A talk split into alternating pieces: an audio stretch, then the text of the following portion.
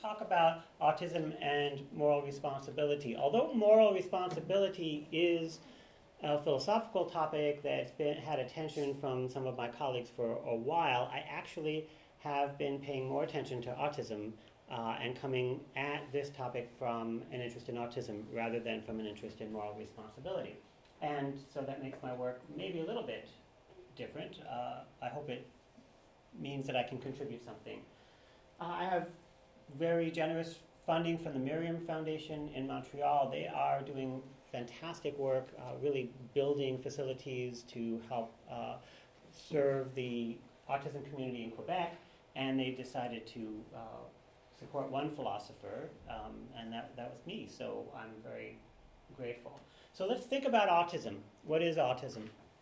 Uh, many of you will be familiar with the triad of impairment uh, in autism. We've got impairment in social interaction, related impairment in verbal and nonverbal communication, and restricted, repetitive, and stereotype patterns of behavior. Now, this is the triad, these are the three categories from the diagnostic criteria. And there are different ways of thinking about how these come about, and I think of these as cognitive models of autism. They're models in the sense that they're not really causal stories. They're certainly not causal stories that we can link to simple mechanisms that are identifiable in the brain. People do a lot of brain imaging work and they'll try to uh, figure out what's going on, what part of the brain is uh, affected or different in autists, as I like to refer to individuals who are autistic. Uh, but there's still lots of very sort of instrumental posits that say, well, this must be what's going on. So, for instance, one uh, paper of a theoretical nature on autism refers to the self other switch. Right? And it's going to be somewhere in this part of the brain. Well, there's, there's no switch, right? They're just neurons doing some work, but they can't really point to a specific thing. So these are very interesting and philosophically uh, rich ideas about what's going on cognitively in autism. So a very prominent, the most prominent model is called the theory of mind model, right? Or mind blindness is the way uh, Simon Baron Cohen refers to it in one of his books. Uh, so that's the account that people with autism behave differently because they have more trouble than neurotypical people do figuring out what other people are thinking and how they're feeling, given the visual and auditory and other sorts of input that, uh, that we all get. Another account says, well, what's really going on is an empathy imbalance, right? The, the behaviors, the, th- the thoughts, the impairments or differences that we find with autism are really about uh, the fact that people with autism have a hard time figuring out what other people are thinking, but at the same time, they have a very, very strong emotional reaction, which can um, be represented or understood as an imbalance compared to the uh, neurotypical or uh, healthy community.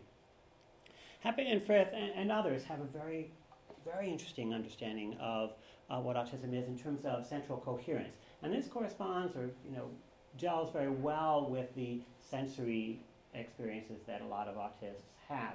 Um, that is, people often, when they're in high stimulation environments, a lot of visual input, say at a carnival, a lot of visual input, a lot of auditory input, maybe also at a, a railroad station, something like that, overwhelming, maybe a meltdown, maybe unable to deal with things.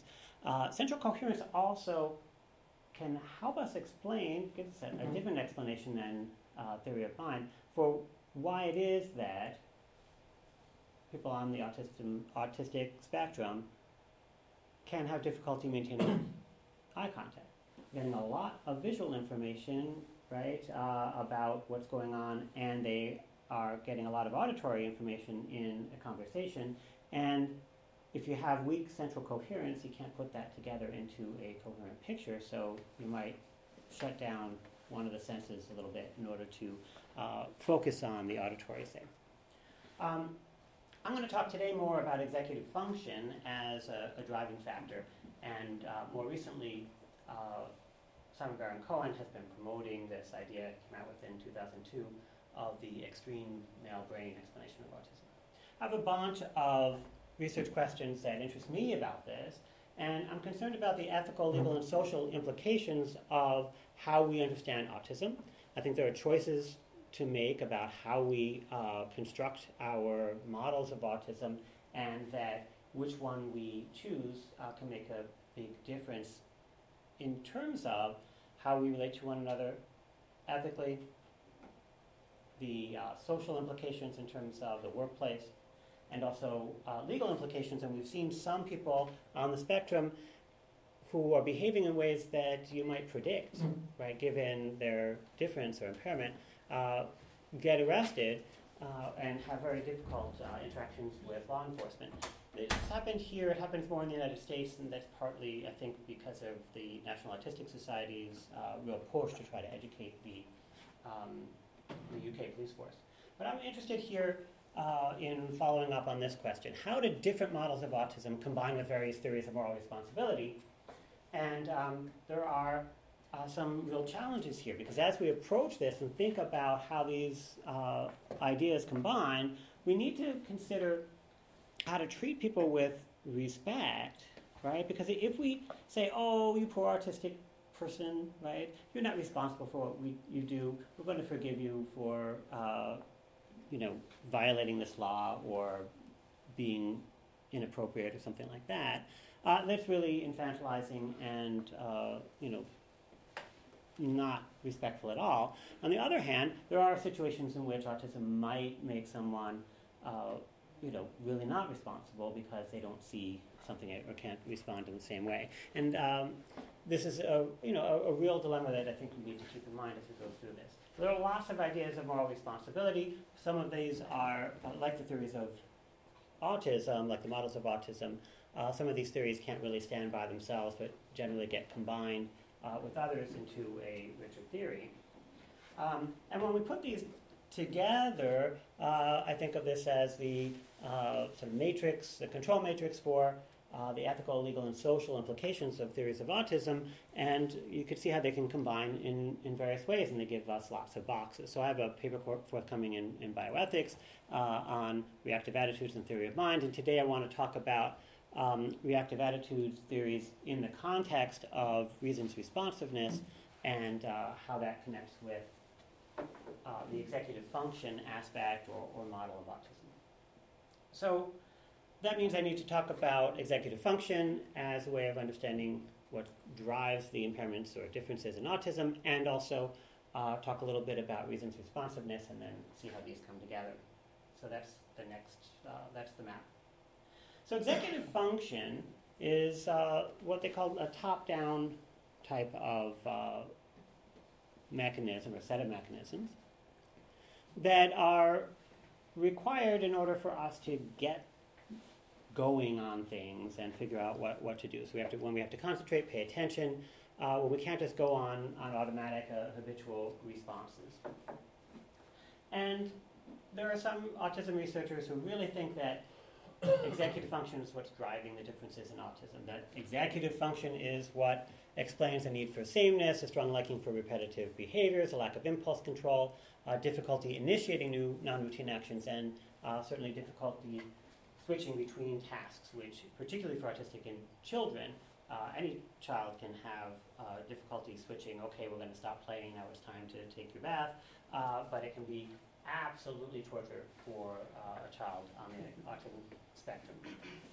So executive functions have three primary domains inhibition, which has to do not only with inhibition of behaviors, but it's really described more with uh, concerning inhibition of cognitive processes, keeping attention on one thing and not allowing other things to come in.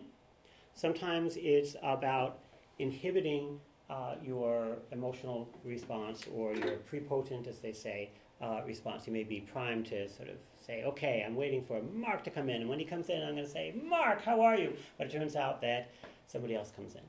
And uh, I'd say, Mark, how are you? Because I was ready. You know, I can't inhibit that, that response. Um, working memory is also very significant in executive function.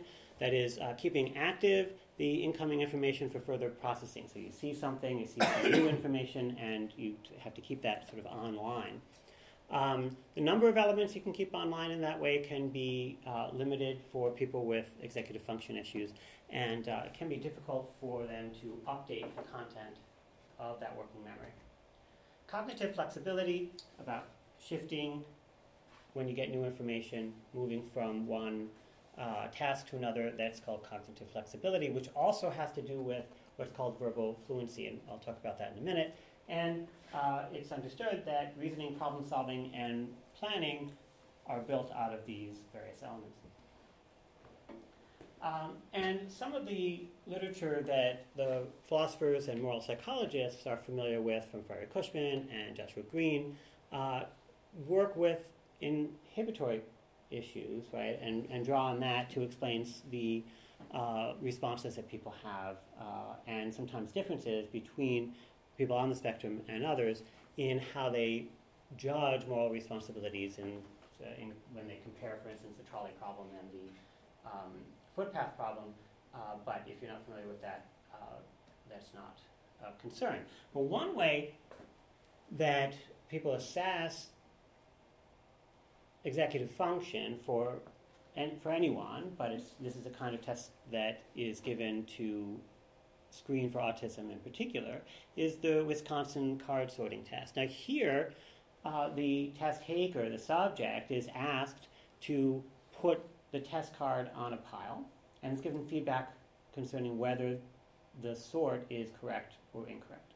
And uh, from that, they're expected to draw an inference about what rule is being applied. And during the test, after a few uh, correct responses, the uh, correct sorts, right, uh, the test giver changes the rule, right, and that is a test of how quickly the individual can respond to that rule, the new rule, the recognize the change, figure out the changes, etc. So the test card might be sorted by shape. You put the round on the round, or by color.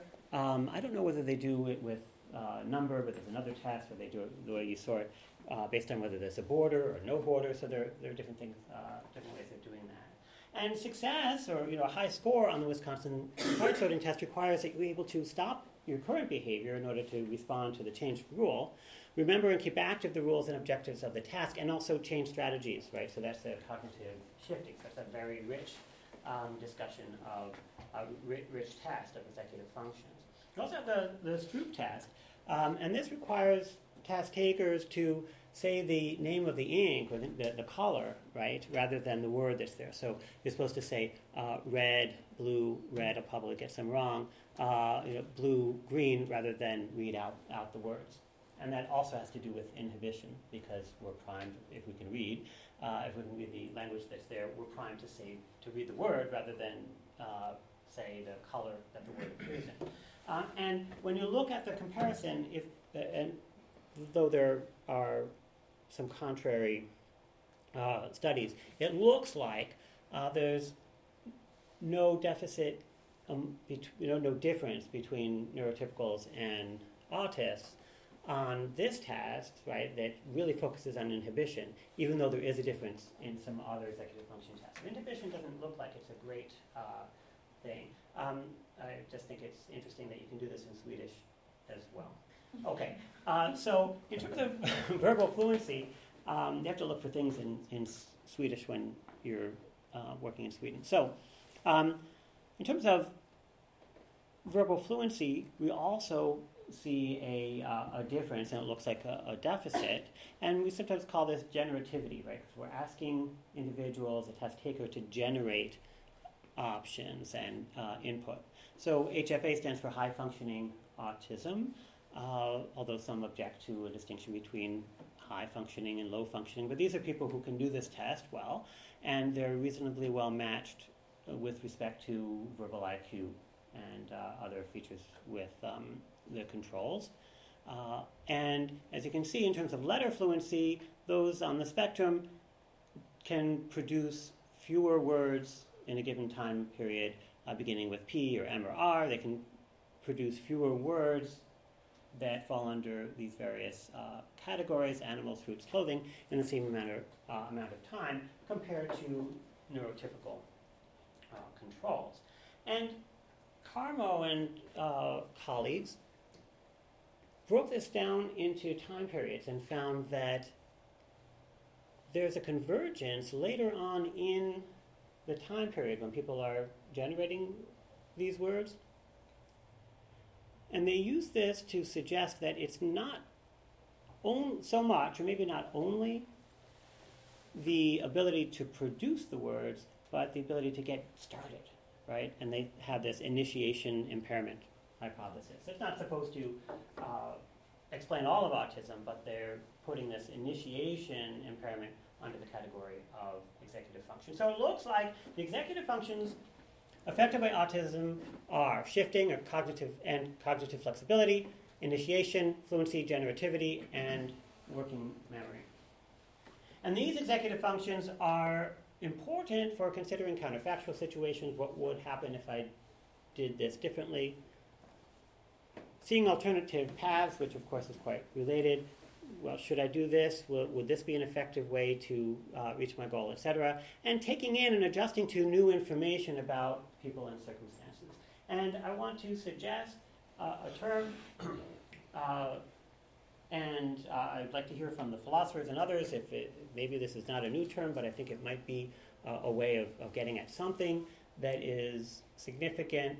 Um, reason blindness. I think that these executive function issues can uh, cause a kind of reason blindness. So let's think about moral responsibility then, um, just as a background to get us started.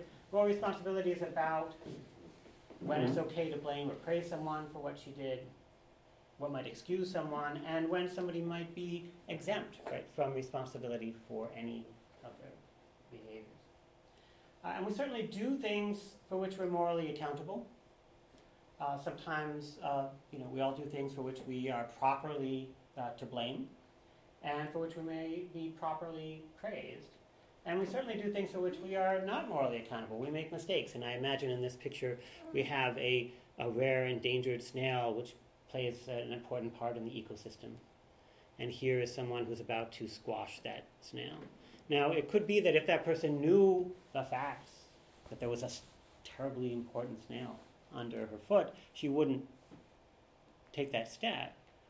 Um, and we may be super upset that this snail is about to get squashed, um, but that doesn't mean that she's to blame. So we do things that uh, are bad or good for which we may be blamed, and other things, even if they're bad, hmm, I'm sorry, you know, this is a terrible thing, but it's not your fault.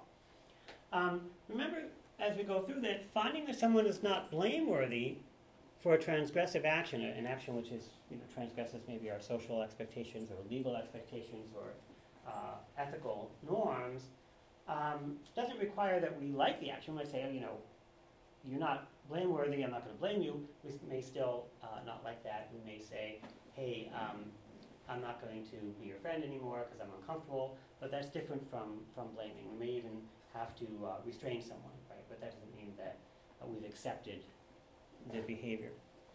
Um, so I want to talk about reasons responsiveness, which is an account of moral responsibility that some of you will be very familiar with. So here's a rough statement of a reasons responsiveness account.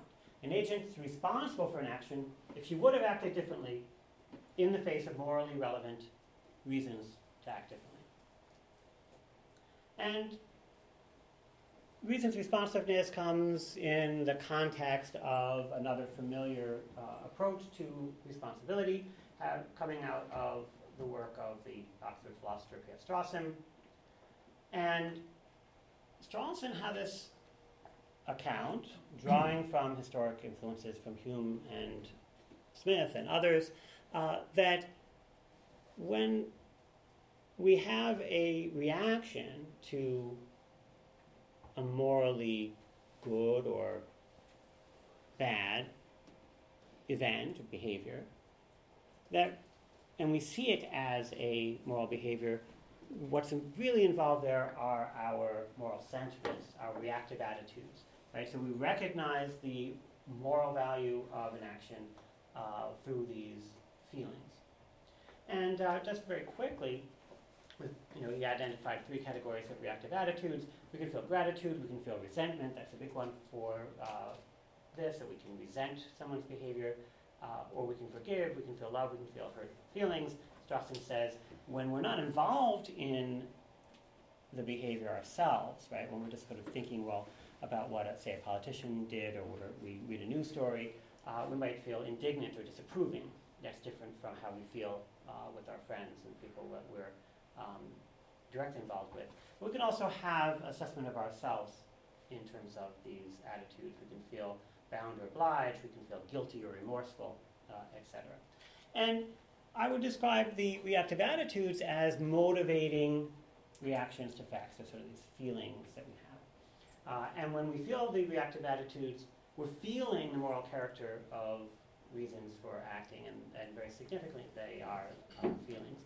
And one of the challenging things about this that Strawson recognized, but it really doesn't give a very, uh, no one, I, I, think, has given a very rich account of how this works. Um, they're going to be correct and incorrect responses. We can get them, get them wrong. But what people have to say about what makes an appropriate or inappropriate reactive attitude is that they're fitting or justified, aimed at a sensible target. Uh, Hume says they're natural and, and universal, um, and Strawson said they're natural or reasonable or appropriate. One of the things that's challenging about this is that it's very hard to say what uh, this all means. You know, what is it to be fitting? Uh, but it does tell us that an atypical response is not going to be right. Okay, so um, if you look up a good specimen, I sort of searched good specimen uh, in, uh, and I got this cow, right? Um, so really, that's what we want is a good specimen of, of humanity, right? And uh, somebody who is who gives the fitting, the appropriate, the natural, in some sense, maybe the healthy uh, response. So it's going to have something to do with uh, the bell curve. It's going to have something to do with being a healthy cow. So the point, though, is that a person who doesn't respond to relevant facts in the fitting way, whatever that means, doesn't have access to the moral facts. And if you don't have access to the moral facts or the morally relevant facts, then you can't be held responsible for your action. Like the person who uh, didn't know that uh, this, that terribly important snail was about to get squashed. So I want to draw a little bit on uh, a reasons responsiveness account by um, Brink and Nelkin, and they have this very uh, helpful chart here uh, because we're thinking. I want, I want to think with them that being responsible requires that you had a fair opportunity to avoid doing something wrong. And that requires that there isn't a situational, uh, you know, it doesn't, that you're not in a situation where there's no control, where you really didn't have any control over what happened. And it also requires what they call normative competence. They're not the only ones.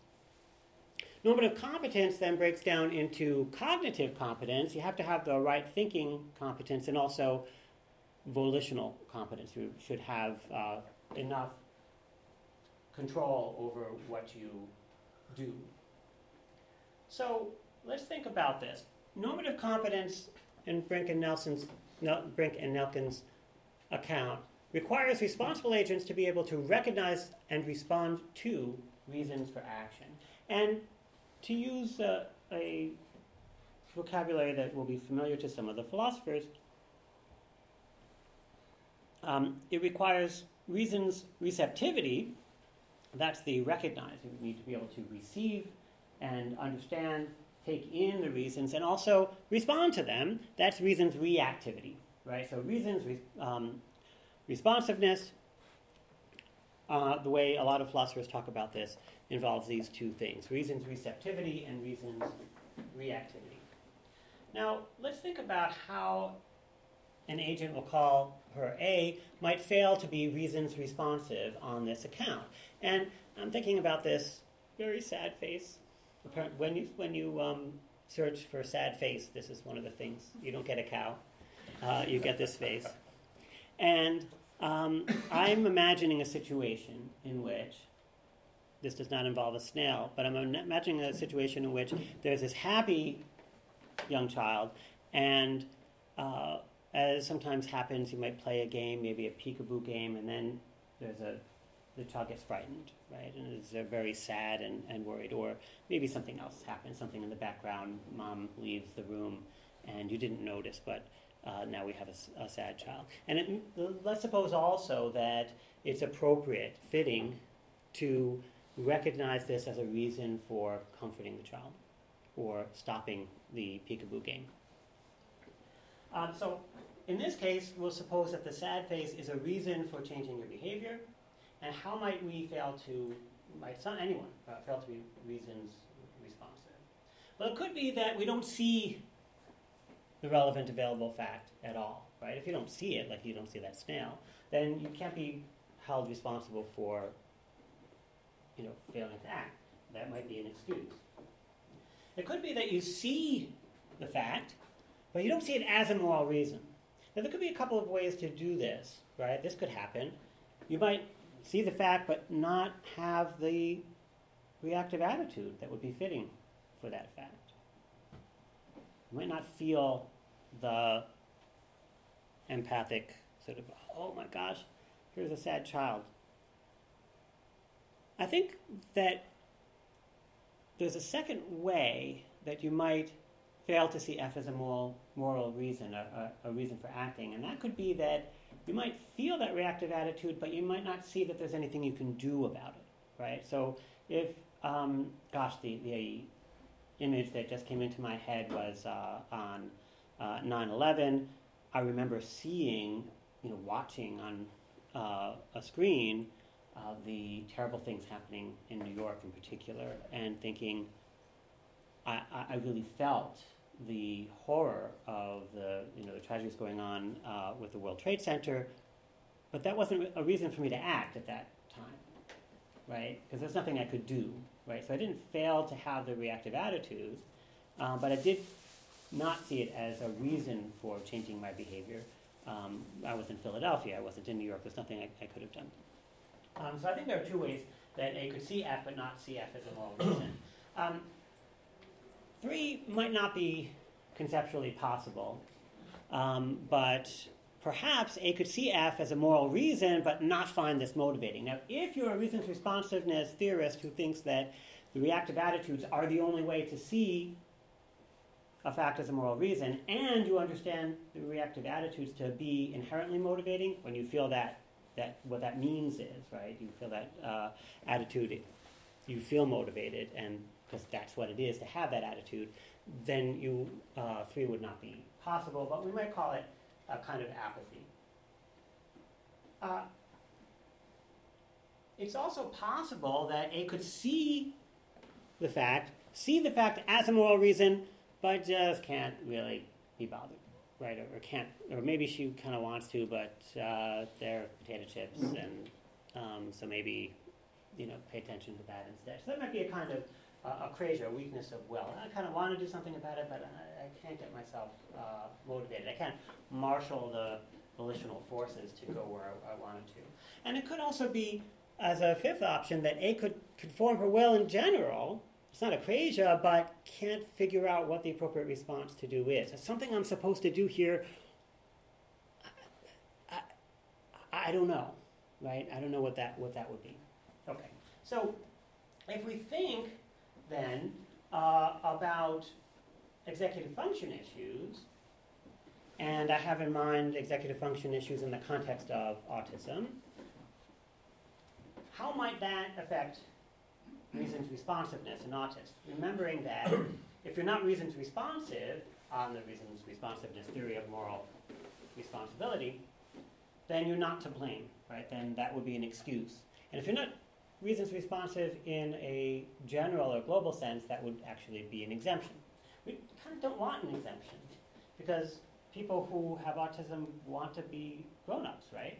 And want to be held responsible. I, actually, I, I, had the great privilege of speaking to some autistic adults um, at the National Autis- Autistic Society in London on Monday, and um, they were very clear on this. They said, well, here's what I'm thinking, I said. What do you think? And they said, Well, we of course we want to be responsible. We're grown ups. I hate it when people say, Oh, you know, so, you, you know, I can't hold you responsible because you're not neurotypical. And I said, Well, but aren't there times when you shouldn't be held responsible because you, you know, because of your autism? And they said, yeah. Right? So they want some excuses, uh, but they don't want to be exempt. And I think that's reasonable.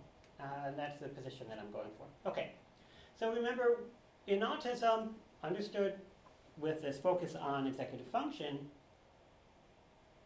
we're concerned that there are lower levels or, or deficits or challenges with respect to shifting, cognitive flexibility, initiation, fluency, creativity, generativity in terms of options, and working memory.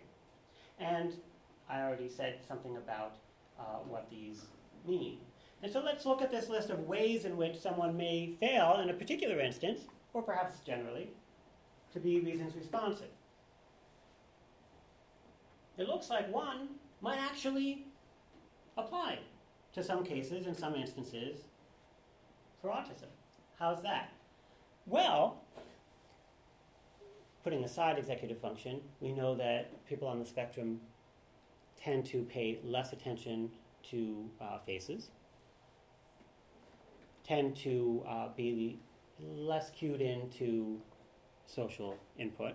But we can also think about the story I told where this face was real smiley and fun, but then there's new information. So updating that information into, uh, using the uh, working memory faculties uh, could be really hard, right? So someone might have registered one thing and not be able to sort of uh, update that, that memory, may not be able to uh, make that cognitive shift to adjust behavior in response to this. Okay, uh, so that, that would be maybe um, not seeing the relevant available fact. Um, it could be that a sees F but doesn't see F as a moral reason. It's not going to be because of a lack of affect, a lack of that reactive attitude. It would more likely be because of a difficulty seeing uh, alternatives, right? As in the case where I, I described my response to that, uh, that one tragedy where I, there was nothing I could do, right? Although I had uh, a moral reaction. Three and four do not seem like things that would be uh, caused by autism at all. We know, for instance, um, that people on the spectrum tend to have a very strong response to moral situations when they when they perceive them. Uh, however, in terms of generativity, which remember comes out of um, uh, cognitive flexibility and uh, verbal fluency, that generativity, it looks like it's going to be difficult for some to understand how to respond, can generate different options on how to uh, change what's going on. So um, it looks to me like if A had taken in the relevant fact, A would have recognized it as morally relevant. But sometimes, some of the time, someone on the spectrum might not take in that fact, and therefore has a weaker degree of reasons receptivity.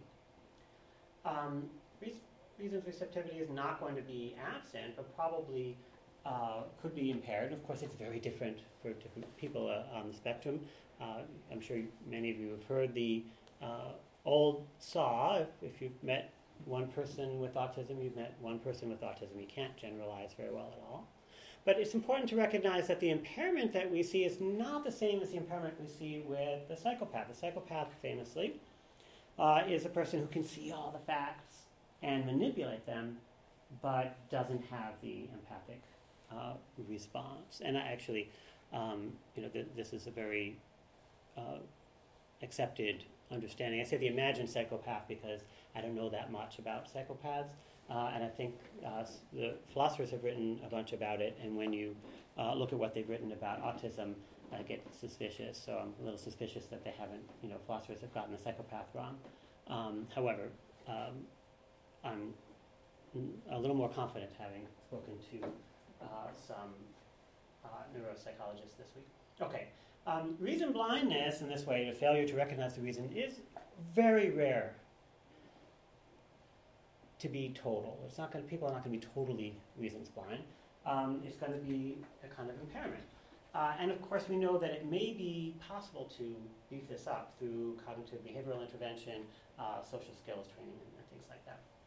Um, I think uh, A can conform her will generally, uh, looking at uh, number five, but can't figure out what to do in response to the specific circumstance. And we might be concerned then that A is not reason reactive, right? There's a reaction, but the reaction doesn't con- doesn't get into uh, play in actual active um, response, uh, and that looks like a kind of you know, lack of phronesis, uh, lack of practical wisdom.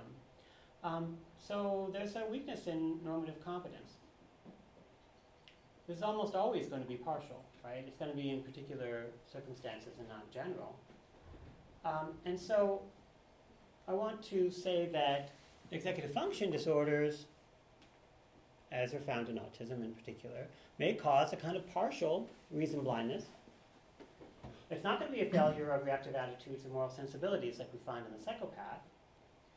Uh, and like visual impairments, reason blindness is going to keep some facts from being available. And we don't blame people for failing to respond to facts they can't see. Um, it's going to be a lot of variation. So, in, in these particular cases, say in a, a legal case or understanding how a loved one's behaving, it's going to be very difficult to sort out when this applies and when it doesn't. Uh, but I want to say significantly that we all have these kinds of lapses. There are all kinds of, there, we all have these circumstances in which we fail to see what's relevant and in which we want to be excused for that. And so, one of the points I want to make is that uh, as I can, as far as I can see, uh, I think the right response is, the right approach is to say that autists are not a different kind, and we sometimes see uh, philosophers and others saying, "Well, it's almost like there's a different species, a different kind of person. They're they're not they don't they're not like the rest of us."